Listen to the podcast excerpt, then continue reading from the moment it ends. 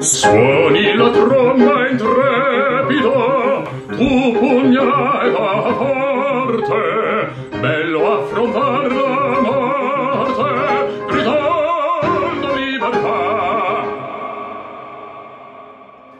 Salve, benvenuti e bentrovati in questo lunedì 23 novembre 2020 al consueto appuntamento con il cortile di Ducezio in compagnia di chi vi parla, Leone 25 e di Agrippino Todaro. Una buona serata e siamo sempre noi qui puntuali all'obiettivo per mettere in giro tante di quelle belle cose culturalmente parlando.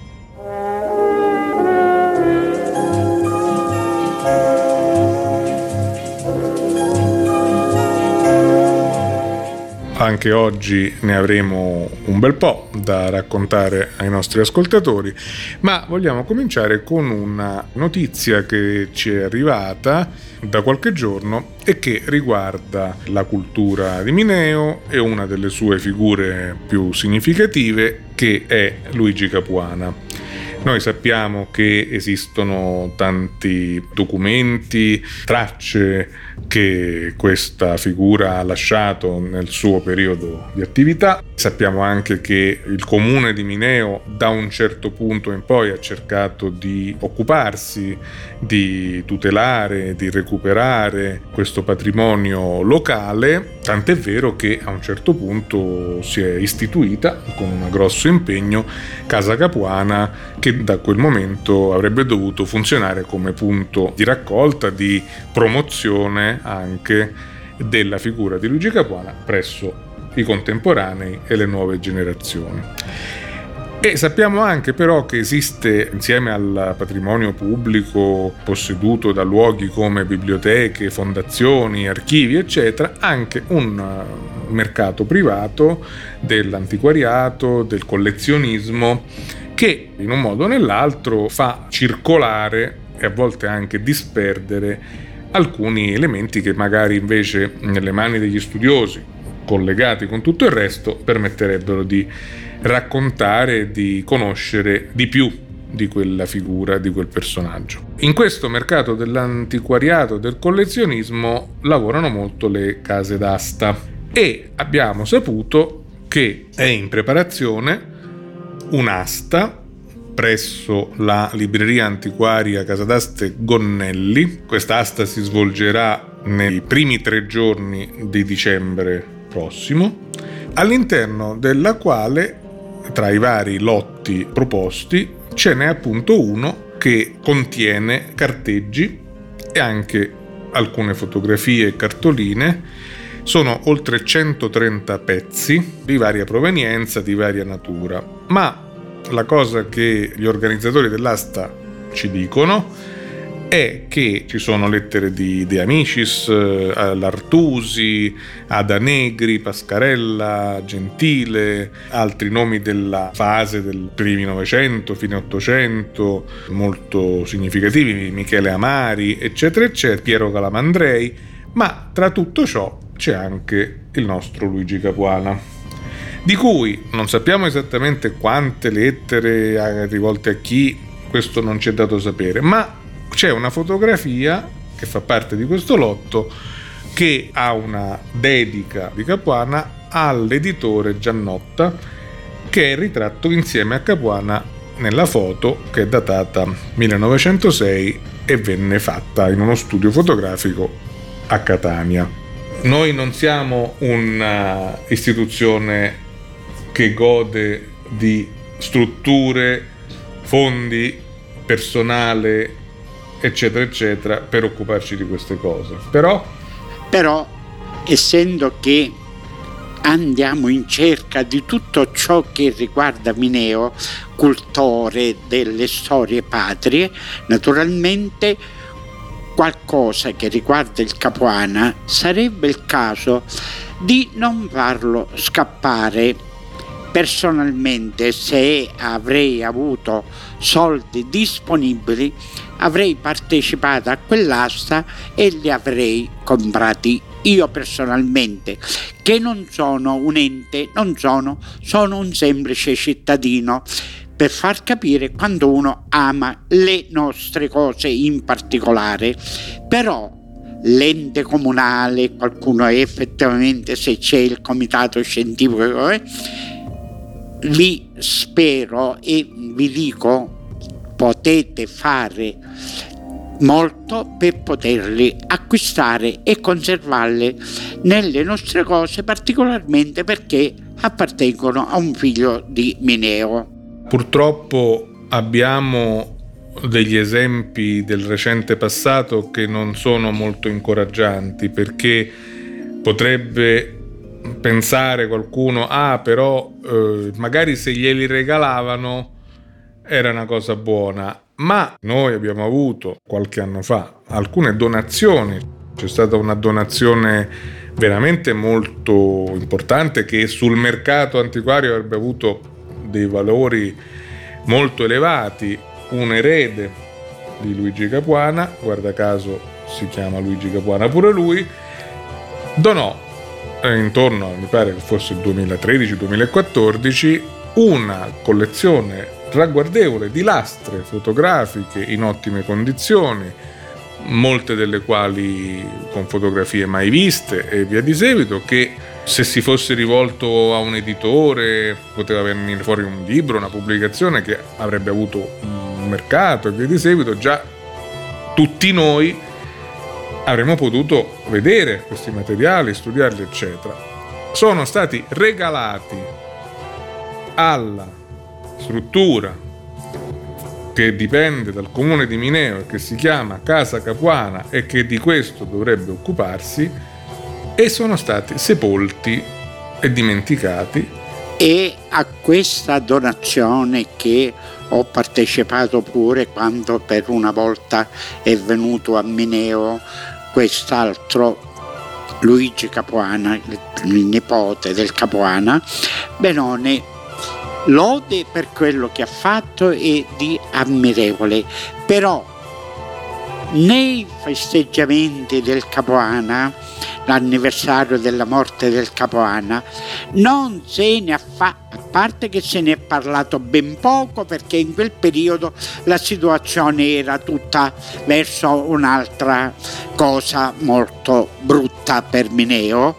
Specifichiamolo, era il fattaccio del CAR di Mineo nel 2015, ma dei festeggiamenti del Capoanno se ne parlò più niente che poco e nemmeno fare menzione da questo signore che ha fatto un regalo inestimabile a Mineo, nemmeno è stato nominato. Questo mi dà fastidio. Ed è una di quelle cose che col passare del tempo, venute fuori in questa maniera un po' disattenta, fuori luogo perché c'era di meglio di cui occuparsi, ma con un avvicendamento, con un cambiamento di amministrazione, beh, il cambiamento è fatto di cambiamenti, laddove si continua a vedere una ripetizione delle modalità attente a qualcos'altro sempre, non si sa adesso quale sia questo qualcos'altro, ma non era il momento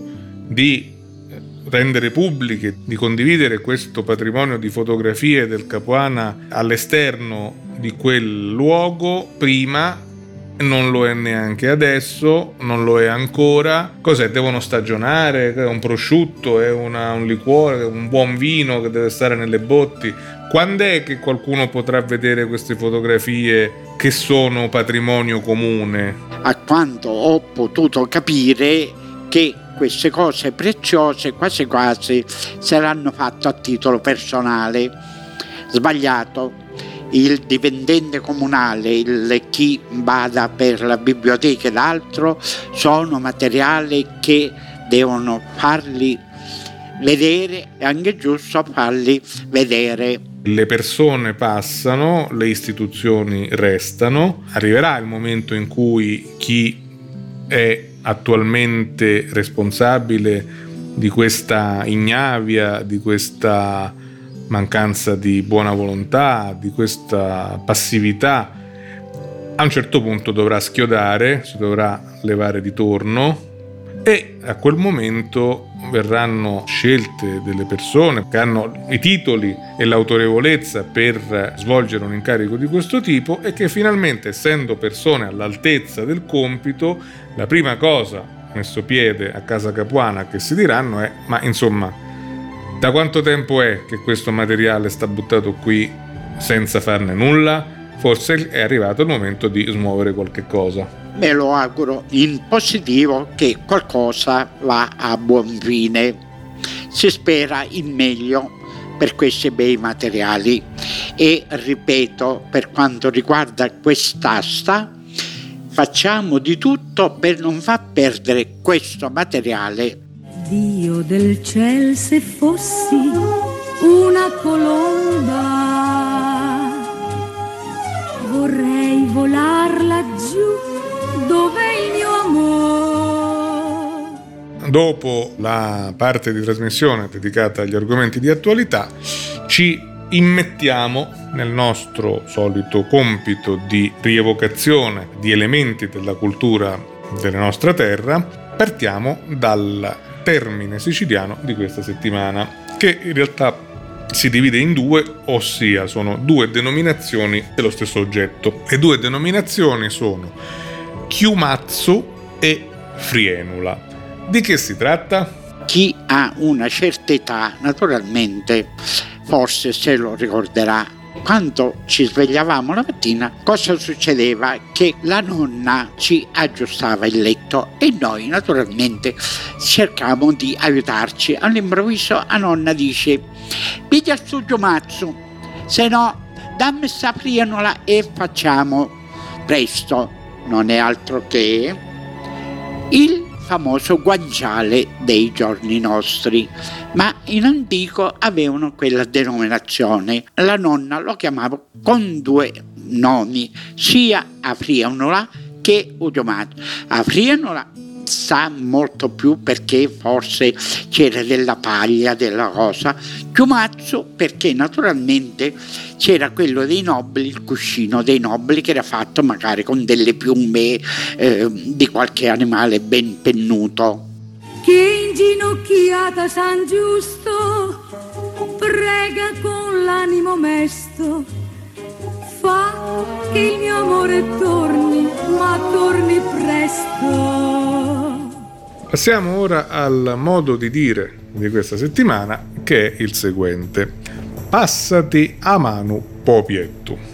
Cosa vuol dire questo qua di passarsi la mano per il petto quando si parla insieme con un altro che si va e quello parla essendo con malafede parla male degli altri dice ma tu perché non ti passa la mano popietto nel dire prima bada per i tuoi discorsi e poi parli per gli altri.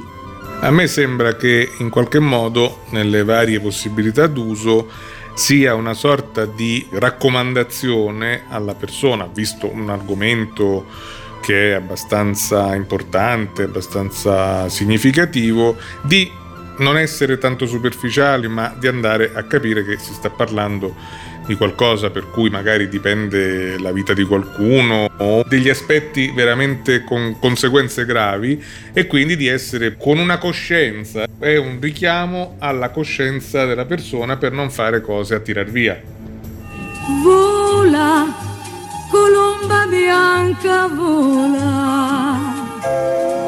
Diglielo tu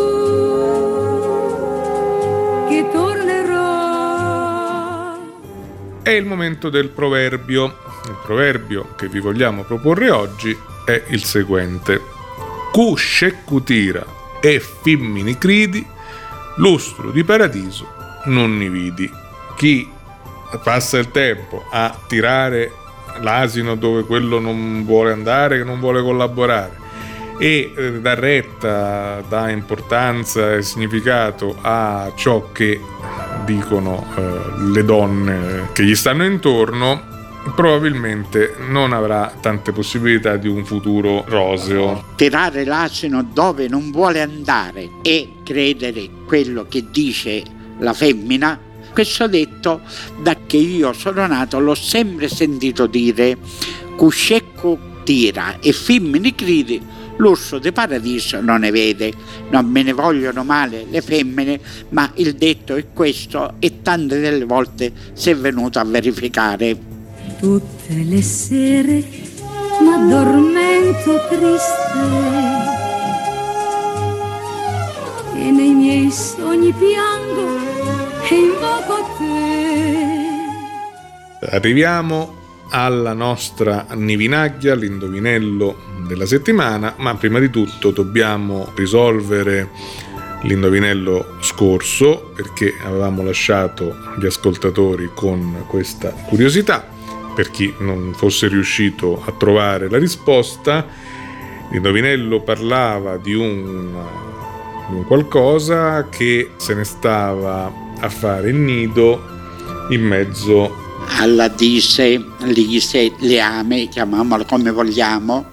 Bene, chi faceva quest'uovo era la pernice e fa pure rima che se chi, se chi fa l'uovo nella lise c'è una troppa da leame e questo chiaramente chi magari andava in giro o a cercare le uova o a cercare le pernici lo sapeva e sapeva dove andarle a trovare in qualche modo. E andiamo alla nuova, nuovo indovinello.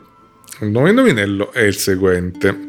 Qual è chi da cosa, chi sempre sta tra la casa, sempre sta commigliata, sempre sta bagnata e mai asciutta? C'è un qualcosa che sta dentro casa sua, è ripiegata, rannicchiata, è sempre bagnata e non si asciuga, non si secca mai.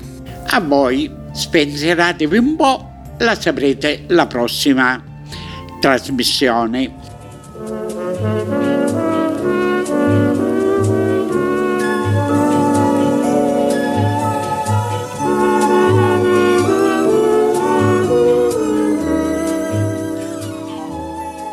Il posto della letteratura per la prosa di quest'oggi in effetti non riguarda scrittori nel senso stretto del termine, però vi propone una figura di persona che è nata e vissuta a Mineo che ha scritto molto anche e soprattutto per il suo ruolo di giornalista come corrispondente della Sicilia per parecchi anni.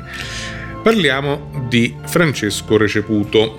Francesco Receputo, nato nel 1922 e morto nel 2013, che Todaro ha avuto modo di conoscere e con il quale ha anche collaborato. L'ho conosciuto da tanto tempo, ma coinvolto ad essere scritto nell'associazione delle Agli, perché fra l'altro lui diverse volte è stato anche presidente, mi invogliava su tante cose perché a secondo di quello che si parlava lui capiva il mio indirizzo di certe cose a destinazioni culturali e mi invogliava su tante, su tantissime cose, mi ha coinvolto di entrare nel direttivo della, mm, delle ACLI è così, ma abbiamo lavorato tanto, tantissimo, mi ha fatto capire le cose particolarmente, va bene, lui andava sul discorso di politica,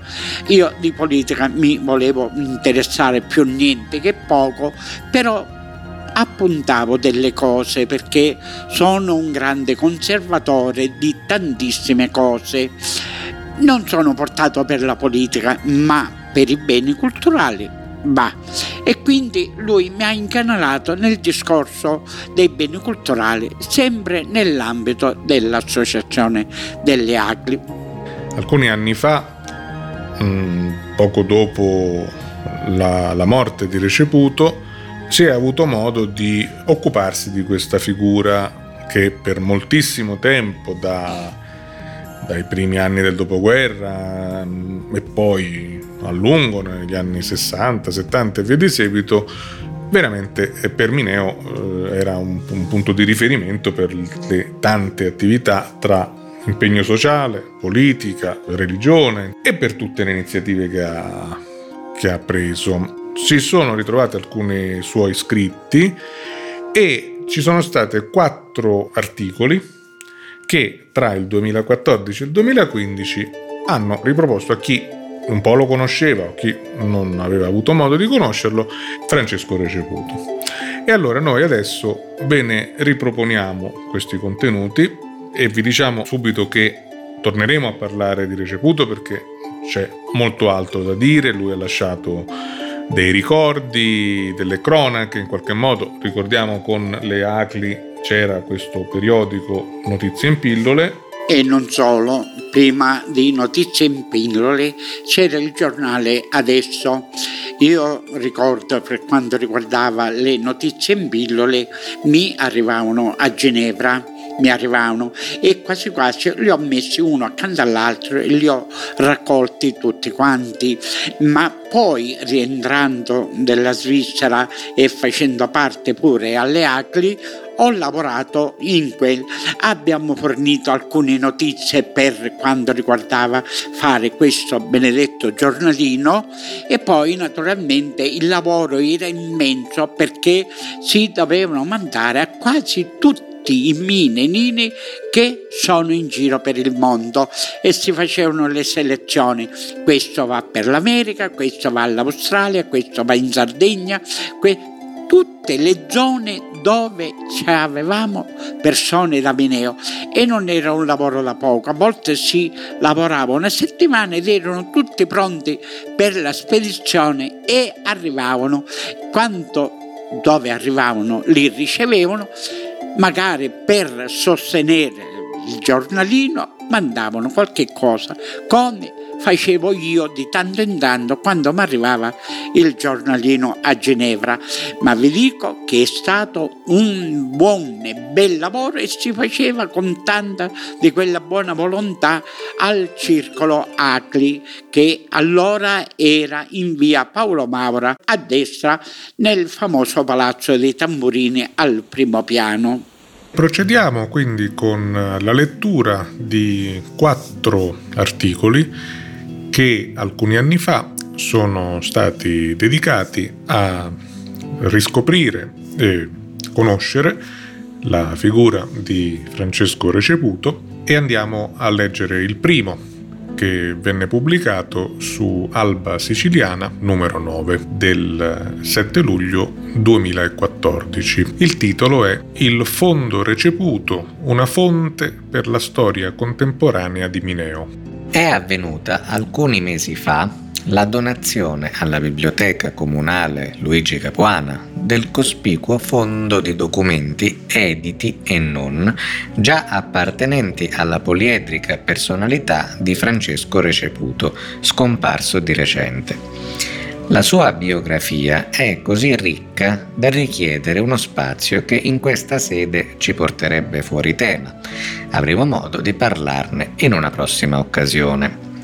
Il fondo dei documenti acquisiti dalla biblioteca riguardo alla completezza del quale si attendono conferme dalla verifica in corso, è tuttora in fase di riordinamento e catalogazione, eppure già se ne intravede l'importanza storica e culturale, che rende ancor più meritoria e degna di lodevole encomio l'attività della biblioteca e della sua direttrice, adoperatasi tempestivamente con tutto il personale al fine di evitare la dispersione di un simile patrimonio, il che sarebbe stata una grave perdita per i contemporanei e per le generazioni a venire.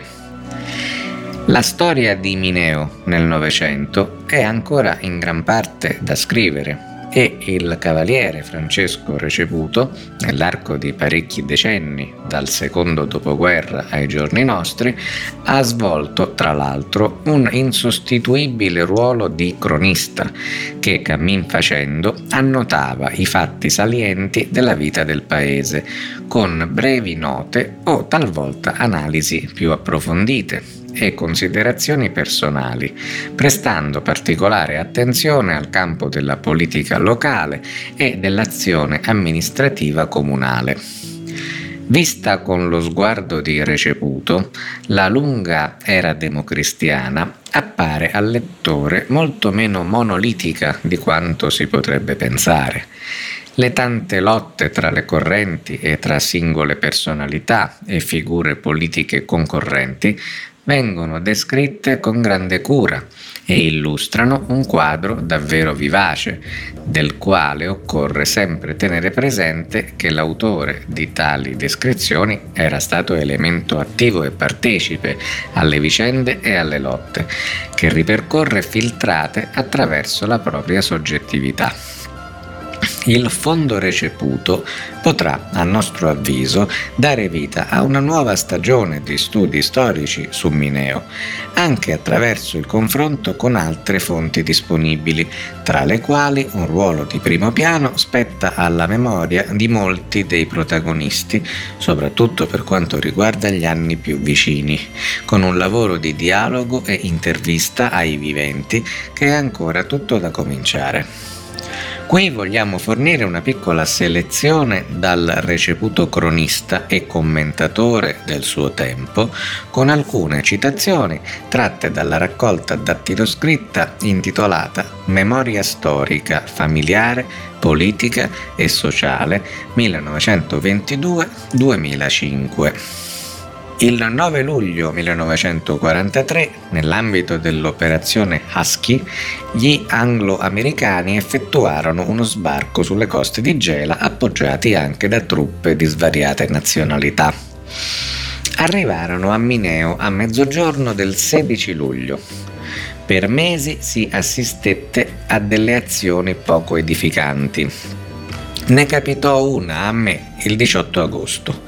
Mentre dal salone dove lavoravo mi recavo verso il Viale Rimembranza attraverso via Spadaro Ferreri, oggi c'è il Banco di Sicilia, fui fermato da due soldati neozelandesi, ubriachi fradici, i quali mi puntarono una pistola alla tempia urlando Signorita, signorita Provvidenzialmente, dall'angolo della farmacia Angenica, oggi Doria, accorsero in mio aiuto Enrico Amoroso e Mario Bauduccio, oggi defunti, i quali riuscirono a mettere in fuga i balordi con una efficace sassaiola utilizzando dei calcinacci ammucchiati vicino alla gradinata della chiesa del collegio. Nella stessa giornata altre persone furono oggetto delle bravate dei neozelandesi, un contadino fu addirittura spogliato di tutti i suoi indumenti nella piana di Mineo e dovette risalire fino al paese completamente nudo e di notte. Fortuna per lui che era estate. Aprile 1954. Onde eliminare lo sconcio di un rudere in via Santa Croce, abbandonato da oltre un secolo e del quale si ricordava mia madre, io, nella qualità di assessore, provvedo a relazionare in giunta sull'opportunità di adottare i provvedimenti del caso. Infatti, dopo aver effettuato tutte le ricerche degli eventuali eredi, con esito negativo, è stato deliberato lo sgombero del rudere e la costruzione di un muro di sostegno e di contenimento per la soprastante via Lonigro. Giugno 1954 vengono effettuati i lavori per la demolizione del rudere, al posto del quale sorge una piazzetta con due alberi e qualche posto per la sosta delle auto, nonché il muro di sostegno e di contenimento per la soprastante via Lonigro. 27 maggio 1956 si svolse la campagna elettorale amministrativa, divenuta storica, per il pareggio elettorale. Dopo un anno di amministrazione comunale fallimentare e di contrasti fra il partito e l'amministrazione, approda per la prima volta alla politica l'avvocato Modesto Sardo come capolista della democrazia cristiana. A causa degli avvenimenti politico-amministrativi precedenti che avevano lasciato una scia di contrasti, venne presentata una lista civica in maggioranza composta da democristiani, me compreso. Capolista è il commendatore Remo Puglisi, funzionario INPS. Liste presentate. Numero 1. Lista Partito Comunista, Partito Socialista. Capolista il dottor Patrizio Damigella. Numero 2. Lista civica Ducezio, capolista commendatore Remo Puglisi. Numero 3. Lista Democrazia Cristiana, capolista avvocato Modesto Sardo. Risultato elettorale. Lista civica Ducezio, voti 1856. Democrazia Cristiana, voti 1856. Partito Comunista, Partito Socialista, voti 300. La campagna elettorale si svolse con accanimento da parte di tutti. Anche dopo il risultato elettorale continuarono le polemiche. Ci furono richiami anche da parte del Comitato Civico Diocesano al reverendo padre Pepe, schierato con la civica, nonché ai cattolici di Azione Cattolica, ACLI, candidati per la lista civica. Il risultato elettorale ebbe una risonanza nazionale per lo strano caso di pareggio. Leggi il Corriere della Sera, La Stampa, La Sicilia e altri giornali. Con l'inizio dei ricorsi da ambo le parti delle due liste che contestavano l'attribuzione di due schede, a sua volta contestate anche dal primo presidente di seggio, si svolse una battaglia alternata di sacrifici ed entusiasmo che vide in prima fila, con merito, Pino Amato, padre. Il 6 dicembre la giunta provinciale amministrativa dichiarò nulli per decreto tutti i ricorsi e quindi le elezioni. Pertanto, in forza di detto decreto, le elezioni dovevano ripetersi l'anno successivo, 1957. 26 maggio 1957. Elezioni comunali si svolgono in un clima non sereno, in particolare per quei candidati ACLI-CISL che avevano preso parte alla precedente battaglia del 1956. Per la mania che padre Pepe ha da sempre coltivato nel cercare il nuovo e non valorizzare gli elementi più idonei alla politica, anche questa volta è stato commesso un grosso errore, per il quale si dovette pagare un prezzo molto alto nei mesi successivi. La lista unificata nasce con pochissimi elementi validi e preparati politicamente per poter dare al sindaco una fattiva collaborazione, sia in consiglio che in giunta. Io resto fuori perché neanche consigliere. 11 giugno 1957, elezione della giunta comunale. Sindaco avvocato Modesto Sardo, vice sindaco ingegnere Francesco Ricceri, assessori signori Zimbone Giuseppe Di Santo, Dinolfo Giuseppe e Amoroso Enrico, Democrazia Cristiana. Signor Messina Antonino, Movimento Sociale Italiano, signor Salerno Giuseppe, coltivatore diretto. 14 aprile 1959. Si dimettono 11 consiglieri comunali su 20. 6 appartengono alla lista civica. I signori commendatore Remo Puglisi, Salvatore Balba, Salvatore Carcò di Corrado, Antonino Messina Ingegner Francesco Ricceri e Giuseppe Salerno, due del Partito Comunista, signori Salvatore Passante e insegnante Giuseppe Tamburino, uno del Partito Socialista, professore Giuseppe Mazzone, uno del Movimento Sociale Italiano, Antonio Bonaviri. Di conseguenza il comune viene commissariato. Commissario è il dottor Giuseppe Salerno vice commissario e il professore Antonio Speranza. Resteranno in carica per alcuni mesi, fino alle successive elezioni comunali. 6 novembre 1960, elezioni comunali con sei liste. Primo, Democrazia Cristiana, capolista dottor Agrippino Carcò. Seconda, lista civica, capolista ingegnere Santi di Maura. Terza, Partito Socialista Italiano, capolista professor Giuseppe Mazzone, quarta Partito Comunista Italiano, capolista professor Giuseppe Tamburino. Quinta, Movimento Sociale Italiano, capolista signor Mario Blangiforti di Sebastiano. 6. Lista Milaziana, capolista avvocato Giuseppe Lauria.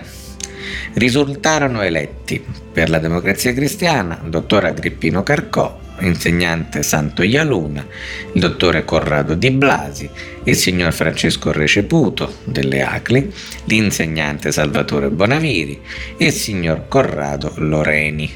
Per la lista civica, l'ingegnere Santi Di Maura, il professore Armando Cocomero, l'insegnante Giuseppe Salerno, il signor Salvatore Salerno, il signor Mario Sudano il signor Francesco Receputo, classe 1915, Sarto. Per il Partito Comunista, l'insegnante Giuseppe Tamburino, il dottore Salvatore Passante, il signor Francesco Bellino il signor Antonio Lucifora per il Partito Socialista Italiano, il professor Giuseppe Mazzone, il signor Pino Marino, per i Milaziani, l'avvocato Giuseppe Lauria, per il Movimento Sociale Italiano, il signor Mario Blangiforti fu Sebastiano. Dopo la convalida degli eletti, il dottore Carcò espresse la sua volontà di non essere candidato alla carica di sindaco, quindi la democrazia cristiana diede inizio alle trattative per la formazione di una maggioranza. Furono trattative lunghe che sfociarono nell'accordo con la lista civica. Segue. E andiamo a leggere ora il secondo articolo pubblicato su Alba Siciliana del 14 luglio 2014, numero 10, dal titolo dalle memorie di Francesco Receputo, Mineo 60 anni fa. Tra i documenti depositati nel fondo receputo presso la Biblioteca Comunale di Mineo e che sono ora inseriti nella bibliografia in rete della Società di Studi Menenini in uno spazio a lui dedicato, si trova un breve scritto dal titolo Come eravamo nel 1948, diffuso dall'autore in forma dattiloscritta tra amici e conoscenti nel marzo 2010 il testo idealmente va a integrare, sebbene per una piccola parte, l'opera di riferimento per la storia di Mineo, Giuseppe Gambuzza, Mineo nella storia, nell'arte e negli uomini illustri, 1994, laddove le pagine riguardanti la seconda metà del Novecento mancano proprio di riferimenti agli anni successivi alla Seconda Guerra Mondiale, un momento storico che a livello nazionale è stato determinante soprattutto sul piano politico per la instaurazione della Prima Repubblica e che a Mineo è trascorso similmente al resto d'Italia, ma anche con peculiarità che sarebbe sbagliato trascurare. Receputo dal canto suo, qui come in altre sue testimonianze e memorie, mette insieme cronaca e autobiografia, fornisce osservazioni più o meno estemporanee o dettagliate. Spetta al lettore come allo studioso selezionare, ricomporre e integrare il tutto con altri materiali e documenti che man mano si renderanno accessibili in futuro.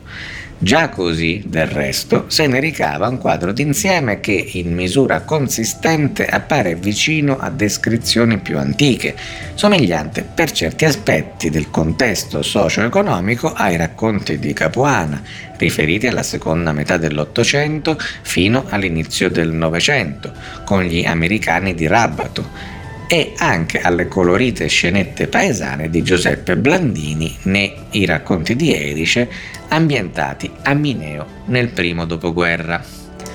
Nell'entroterra siciliano, insomma, si vede come la modernità, fino all'inizio degli anni 50, era ancora un'idea lontana. Arriverà in seguito e gradualmente facendo a gara con lo spopolamento migratorio di massa, fino a comporre l'immagine del paese nel presente di oggi, con qualche servizio in più, ma con meno della metà degli abitanti che aveva un tempo. Gli strati e le sovrapposizioni urbane più recenti lasciano comunque intravedere, soprattutto in alcune sue parti, l'antica realtà materiale della vita del popolo nel borgo, per come era trascorsa nei secoli e che si ritrova vista di persona e raccontata nelle pagine di Receputo che in questa sede vengono riproposte.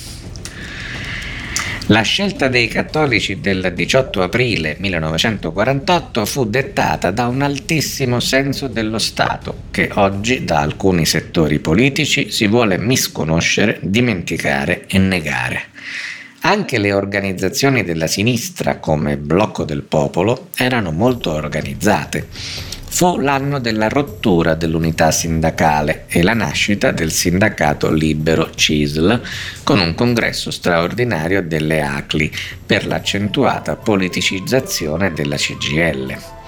Nella campagna elettorale del 18 aprile, la domenica del 21 marzo, si dovette registrare un fatto increscioso che turbò l'opinione pubblica, forse per colpa dell'autorità preposta all'ordine pubblico che autorizzava in piazza Buglio un comizio alla sinistra, nell'ora che era già previsto un corteo con l'arrivo dell'onorevole Calcagno da prelevare in viale Salvatore Greco per via Trinacia fino alla sede della DC in via Umberto. All'arrivo del corteo della democrazia cristiana in via Trinacia, quel comizio cessò ma si riversò un mare di persone verso via Trinacia quasi per ingaggiare uno scontro. Ciò fu evitato dai carabinieri, che intervennero subito con lanci di lacrimogeni disperdendo la folla. Tutto terminò con qualche vetrina rotta nei negozi di via Trinacia. Sindaco della città era il cavaliere Emanuele Curti. Il consiglio comunale, eletto nelle prime elezioni 1946, era così composto 16 consiglieri della lista della coalizione di Democrazia Cristiana, Democrazia del Lavoro, Uomo Qualunque, Combattenti e Azione Cattolica, 4 consiglieri di minoranza della lista Partito Comunista, Partito Socialista. Nel 1948 il bilancio del comune era entrate pari a 20 milioni 462.130 lire e uscite pari a 21.620.064 lire con un deficit di 1.157.934 lire. Eravamo 10.000 abitanti, non era ancora iniziata l'emigrazione, l'economia era basata all'80% sull'agricoltura, era diffuso l'allevamento di pollame in molte famiglie, in paese e in campagna. Il riscaldamento delle abitazioni nella maggioranza delle case era costituito dal braciere, dallo scaldino e pochissime stufe elettriche c'erano solo tre macellerie e a stento tutti insieme vendevano un vitello alla settimana. In molte famiglie era in uso l'allevamento del maiale, da macellare in proprio a carnevale. Esistevano invece molti fornai col forno a legna per la cottura del pane, che per il 70% veniva prodotto in casa. Esistevano due mulini per la macinatura del grano, 30 frantoi e un forte commercio di olio e olive. Forte era anche la produzione di mandorle che venivano raccolte e lavorate nei mesi di agosto, settembre e ottobre. Mulini, asini, cavalli e carretti erano numerosi e la tassa del bestiame al del comune era una delle voci di entrata più alta. Esistevano due fiere a sfondo agricolo e artigianale che si svolgevano a maggio in zona Acqua Nuova, detta Fiera di Santa Agrippina e a settembre in zona Sant'Ippolito, allora le case popolari non erano state ancora costruite, detta Fiera di San Giuseppe. Esistevano 20 botteghe artigiane dei quartarari che lavorando l'argilla costruivano brocche, pentole e altri recipienti in terracotta che andavano a vendere anche nei paesi vicini. Molte erano anche le botteghe dei sarti, barbieri, calzolai, falegnami, fabbri e di piccoli esercizi commerciali. Poco sviluppato era il settore edilizio. I barbieri e i fabbri, nella maggior parte dei casi, erano pagati in natura. Il barbiere svolgeva pure, su indicazione del medico, la cura del salasso sotto un piuttosto esiguo pagamento. Nelle feste religiose del 48 Mineo trova il fuochista locale, Corrado Damplo, che allieta i cittadini con stupendi spettacoli pirotecnici. Le automobili private erano in tutto una decina, quelle del servizio pubblico solo due.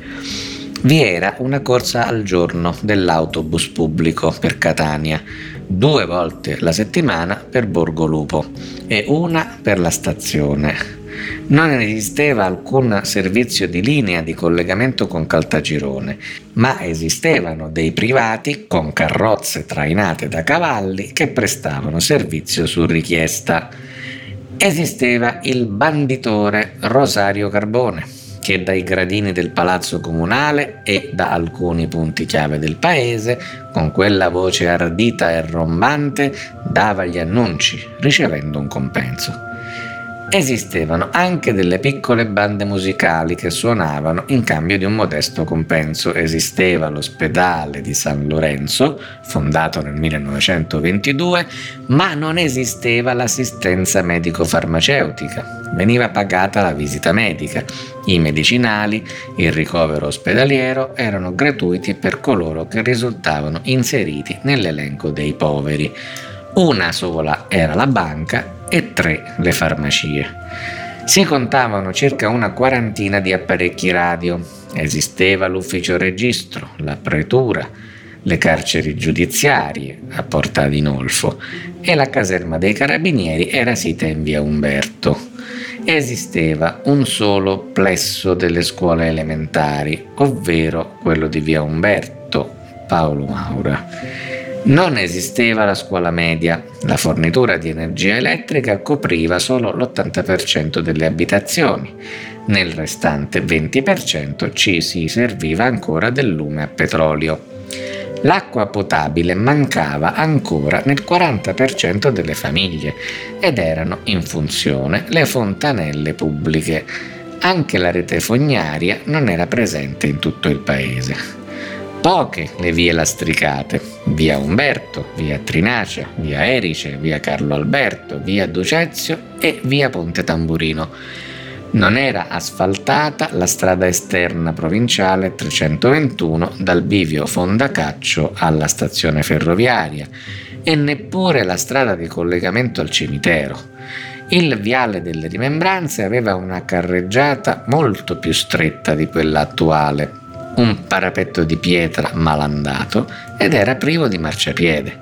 Non esistevano ancora i muraglioni sottostanti l'ospedale, quelli di via Rota, via Marino e via Guzzanti. Non esisteva nemmeno la panoramica via sottotenente cappellano Ialuna. Non esisteva l'attuale aula consiliare. Non esistevano i locali attualmente occupati dall'ufficio di collocamento e dall'ufficio sanitario.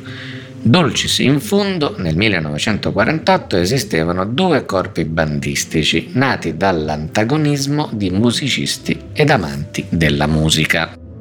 Procediamo con il terzo degli articoli che vennero dedicati alcuni anni fa a Francesco Receputo. Questo articolo venne pubblicato su Alba Siciliana numero 51 il 27 aprile 2015 e il titolo è Mineo negli anni 60 raccontata dal cavalier Francesco Receputo, parte prima. Nell'autunno del 1960 si svolgono a Mineo le elezioni anticipate per la crisi di una giunta che Receputo aveva previsto. Per la mania che padre Pepe ha da sempre coltivato nel cercare il nuovo e non valorizzare gli elementi più idonei alla politica, anche questa volta è stato commesso un grosso errore, per il quale si dovette pagare un prezzo molto alto nei mesi successivi. La lista unificata nasce con pochissimi elementi validi e preparati politicamente per poter dare al sindaco una fattiva collaborazione sia in consiglio che in giunta. Si vota il 6 novembre. La democrazia cristiana è divisa per la scelta dell'ingegnere Santi Di Maura di presentare una propria lista civica contro il candidato sindaco democratico cristiano, dottor Agrippino Carcò. Altri candidati sono il professore Giuseppe Mazzone per il Partito Socialista, il professore Giuseppe Tamburino per il Partito Comunista e il signor Mario Blangiforti di Sebastiano per il Movimento Sociale, l'avvocato Giuseppe Lauria per la lista milaziana. Sebbene dalle urne fosse uscito vincitore il candidato democratico cristiano, quest'ultimo si dichiara indisponibile a esercitare la carica di sindaco. A seguito di lunghe trattative, il 20 gennaio 1961 si arriva a costituire una giunta di coalizione che riunifica la democrazia cristiana, guidata da Di Maura. Ne fanno parte il dottor Corrado Di Blasi, vice sindaco e assessore ai lavori pubblici, l'ingegnere Santo Ialuna, assessore all'igiene e alla sanità, il professor Armando Cocomero, assessore alla pubblica istruzione e al turismo, il cavaliere Francesco Receputo, assessore allo Stato civile e supplente ai lavori pubblici, l'insegnante Giuseppe Salerno, assistenza e beneficenza e il signor Francesco Receputo, omonimo nato nel 1915, assessore alla nona. Subito vengono intrapresi molti interventi e lavori pubblici come il nuovo muro di cinta di via Marino e Sopramarino, i nuovi bagni pubblici in viale della Rimembranza, la pavimentazione di Largo San Pietro, la scuola di Borgolupo. Tra le tante opere pubbliche alcune non sono viste bene da tutti il 30 novembre 1961 preti e associazioni cattoliche di Mineo si uniscono in una vibrata protesta contro l'amministrazione perché nel corso di lavori di abbattimento di una parte del muro di cinta del Sagrato di Santa Agrippina, sostituito con la scalinata attualmente visibile, erano venute alla luce un gran quantitativo di ossa umane che a quanto pare sarebbero state buttate in discarica fuori porta senza tanti complimenti. Tanto attivismo non viene premiato, sorgono forti dissensi all'interno della giunta e il caso viene portato davanti alla commissione provinciale di controllo che annulla 27 delibere. Il sindaco viene sfiduciato e sostituito con un commissario, il dottor Giuseppe Salerno, fino alle elezioni della successiva estate.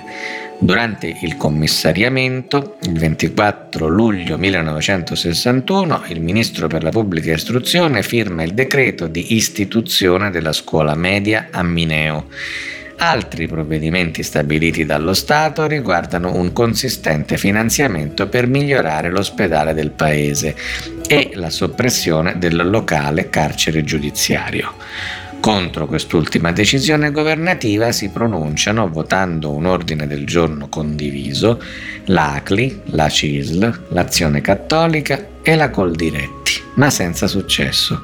Altre importanti opere pubbliche che ancora oggi svolgono una utile funzione per il Paese verranno realizzate con fondi statali nel corso del 1962 e in seguito, mentre il grande progetto del Borgo Albivio verrà definitivamente accantonato. Continua.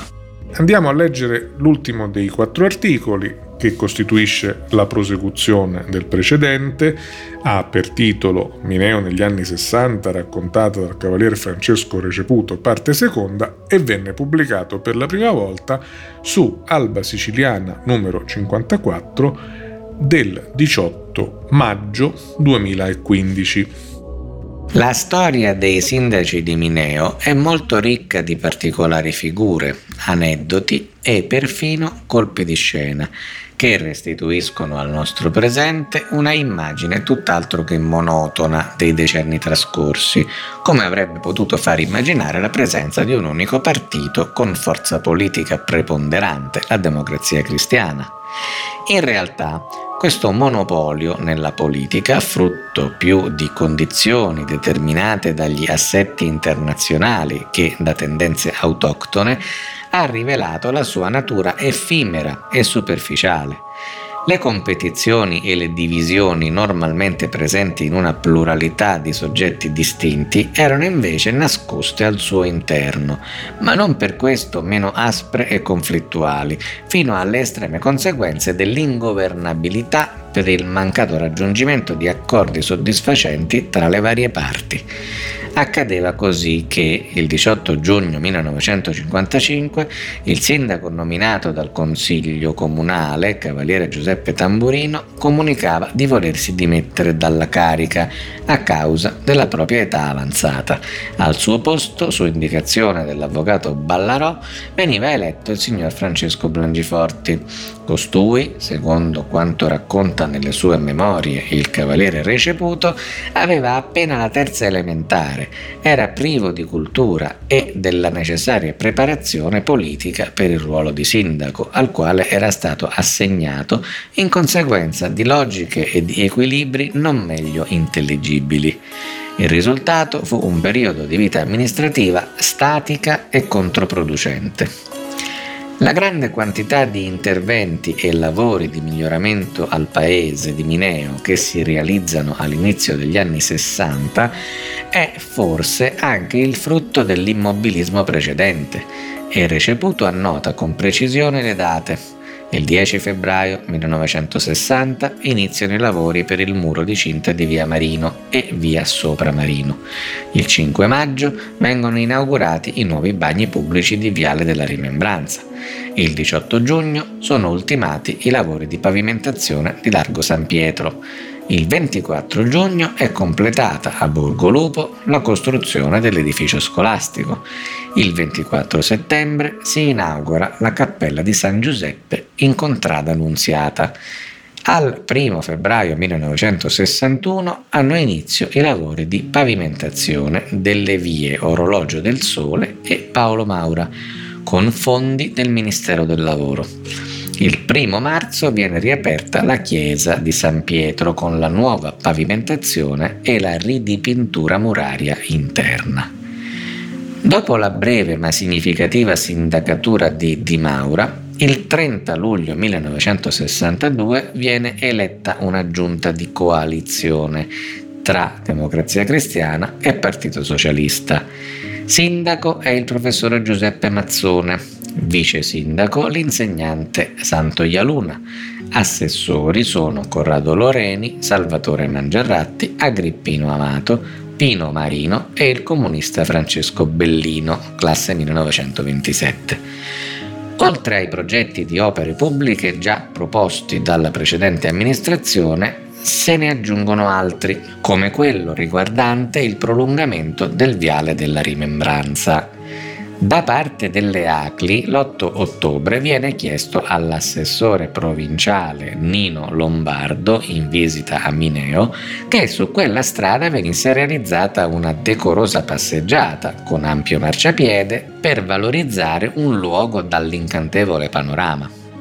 Nel mese di dicembre, mentre si elabora il progetto, vengono stanziati i fondi dalla provincia per procedere alla realizzazione. In occasione di un altro incontro a Mineo presso le ACLI con l'assessore regionale all'edilizia popolare onorevole Pippo Russo, quest'ultimo mostrava di accogliere le proposte che gli erano state presentate e annunciava la prossima emanazione di un decreto di spesa per la realizzazione di 60 alloggi di edilizia popolare e anche per la sistemazione delle strade del rione Sant'Ippolito. Nella stessa occasione l'onorevole Russo comunicava inoltre che era in corso di progettazione un nuovo borgo al bivio Fondacaccio, che sarebbe stato fornito di tutte le opere urbanistiche e anche di una chiesa. Di fatto il borgo al bivio non venne mai realizzato. Receputo accusa in particolare una persona di aver fatto fallire il progetto. Sarebbe stata la volontà ostativa di Pino Platania, insegnante, membro della Democrazia Cristiana e nominato commissario della sezione di Mineo il 5 aprile 1963. In seguito sindaco del paese. Scrive Receputo. Questa data rappresenta per la storia del paese l'inizio di un triste periodo fino al 1970.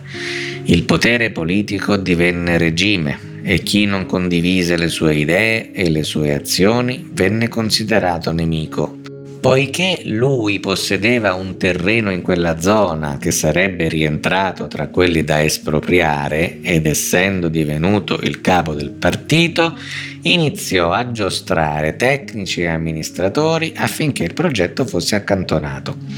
Dato il suo carattere autoritario, ogni pratica si fermò ai suoi amici e galoppini fece intendere di non avere interesse per quel terreno, ma che, essendo divenuto referente politico ed amico personale di Modesto Sardo, con quel progetto si sarebbe potuta rischiare la non elezione di Sardo a deputato e quindi la sua sconfitta personale. I ritardi produssero gli effetti più negativi, Poiché il comune di Mineo non aveva provveduto agli adempimenti necessari entro i termini, le somme stanziate per la realizzazione del borgo al bivio furono stornate a favore di altri comuni. L'invidia politica del despota Pino Platania consumò un delitto sociale col fallimento del progetto Borgo al Bivio, che sarebbe rimasto soltanto un triste e indimenticabile ricordo per la comunità di Mineo. Due anni dopo, il 22 novembre 1964, si tengono nuove elezioni comunali. La lista della democrazia cristiana ha Platania come capolista, ma per volere della segreteria provinciale tra i candidati è presente anche il suo avversario Receputo, che risulterà primo dei non eletti. Nuovi giochi di potere portano a risultati che soddisfano solo gli interessi di pochi. In seno al nuovo Consiglio Comunale nessuno dei componenti era dell'idea di eleggere a sindaco Platania. L'orientamento era quello di scegliere un altro candidato. Platania, essendo il segretario della sezione della Democrazia Cristiana, da vero despota, non volle cedere e iniziò un'azione di corruzione nell'ambito della lista di Maura, la lista civica Ducezio. Seguono alcuni mesi di forte instabilità politica con una seconda sindacatura di Maura. La giunta, in cui è presente anche il Movimento Sociale Italiano, è composta da Mario Manfredi, Giuseppe Salerno, Mario Sudano e Nino Messina. Receputo non manca di accennare al cinquantennio della morte di Capuana nel 1965. Già dal 30 novembre dell'anno prima, nella ricorrenza del cinquantesimo anniversario della morte dello scrittore, Luigi Capuana, per iniziativa del direttore Corrado Di Blasi, dirigente scolastico della scuola elementare di Mineo, vengono organizzate una serie di manifestazioni culturali per tutta la zona del Calatino. Nello stesso anno viene istituito il primo asilo, la scuola materna Don Luigi Ricceri, diretta da Don Rosario Pepe, con le insegnanti Salvina Mirata, Filippa Barone e Cristina Amato, la collaboratrice e cuoca Agrippina Gulizia, vedova La Torres, donna Pippinetta. Il 23 dicembre il Consiglio Comunale si riunisce per discutere sulla mozione di sfiducia al sindaco e alla giunta di Maura presenta le proprie dimissioni che vengono approvate all'unanimità. Bisognerà attendere al 9 marzo del 1966 perché il Consiglio Comunale arrivi a eleggere il nuovo sindaco Pino Platania e la sua giunta formata da Santoia Luna, Giuseppe Lauria, Corrado Loreni, Enzo Zimbone, ai quali si aggiungono Carmelo Bucchieri e Nino Messina già appartenenti alla lista civica Ducezio e che Receputo afferma senza mezzi termini essere stati corrotti da Platania. Nei ricordi di Receputo per l'anno 1966 trovano spazio alcuni eventi come la morte a 92 anni del senatore Antonio Albertini il 7 gennaio, già sottosegretario alla giustizia durante il ventennio il crollo del muro di cinta della parte nord-ovest del cimitero il 12 febbraio, con ostruzione della via muscolara, fortunatamente senza vittime né feriti. Il giorno dopo viene chiusa al traffico la strada provinciale numero 31 nel tratto sotto al castello per rischi di crollo. La strada era stata indebolita da lavori di sbancamento effettuati nella zona sottostante dove esisteva il vecchio campo sportivo senza la necessaria autorizzazione del genio civile. Dal 22 marzo al 1 aprile visita il suo paese natale il rettore dei Salesiani Don Luigi Ricceri. Un episodio del 18 settembre, testimone delle conflittualità interne alla democrazia cristiana di Mineo, viene così raccontato da Receputo. Mentre si svolgeva l'assemblea delle ACLI presso la Casa delle Fanciulle, presieduta dal presidente provinciale dottor Ernesto Russo, sono intervenuti i signori Platania e Lauria, peraltro non invitati. Il presidente russo, interrompendo i lavori, invitava con cortesia gli intrusi a lasciare la sala cosa che fecero tra le grida di protesta inveendo contro il presidente e avvertendo che della questione avrebbero informato la segreteria provinciale del partito.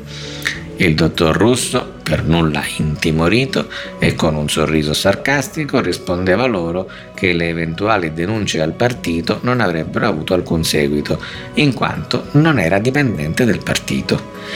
Della scuola media istituita pochi anni prima si è già detto, ma vi furono difficoltà per trovare la sede adatta. Uno spazio provvisorio insufficiente e del tutto inadeguato adibito a scuola è l'ex carcere giudiziario che oltre a essere antigenico e antisociale richiede i doppi turni per lo svolgimento delle lezioni, una condizione causa del basso profitto tra gli studenti e che viene denunciata in una lettera di protesta inviata al sindaco il 24 novembre dal gruppo di gioventù Aclista.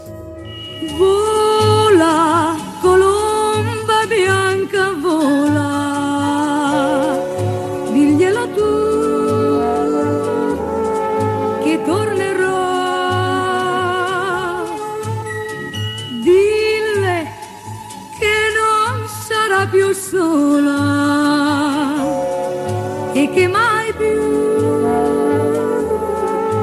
la lascerò.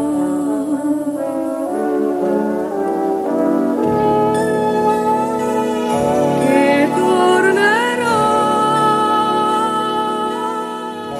Ecco, avendo completato la lettura di questi articoli e dicevamo che su Receputo torneremo a utilizzare la sua testimonianza per un periodo storico della contemporaneità che lo ha visto molto attento e sempre pronto a lasciare delle tracce, ci avviamo alla conclusione, sempre proponendovi come ogni settimana un intermezzo musicale che anche questa volta emerge dalla memoria della bella musica italiana che accompagnava la vita delle persone, raggiungendole come si poteva, con una radio, con i mezzi limitati dell'epoca e che però sono rimaste in chi le ha sentite una prima volta tanti anni fa. È un'altra canzoncina, sempre la sentivo canticchiare a mia madre, sempre facendo i lavori in campagna e questa canzoncina eh, fa il ritornello Gira e rigira piantina la vita, l'amore, godere ci fa. Vi lascio alla canzone che è molto più simpatica da poterla ascoltare. E con questo noi ci diamo appuntamento al prossimo lunedì, vi salutiamo dal cortile di Ducezio, una buona settimana. Una buona settimana e mi raccomando alla prossima.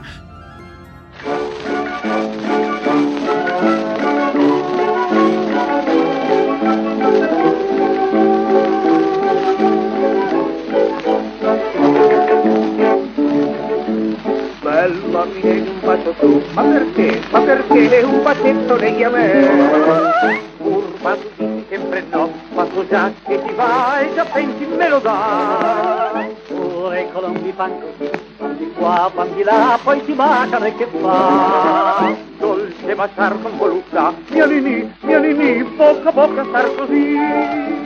Gira, rigira, giochina, l'amore, la vita, godere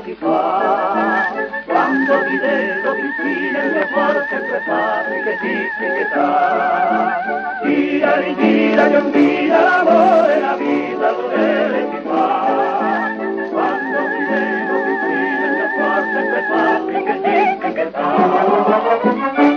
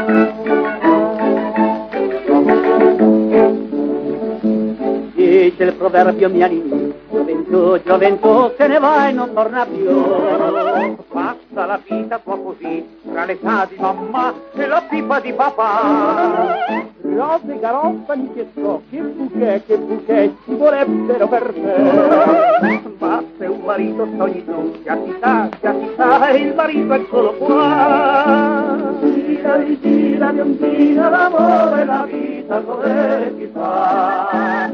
Quando ti vedo vicino, il mio cuore sempre fa, che dice che sa.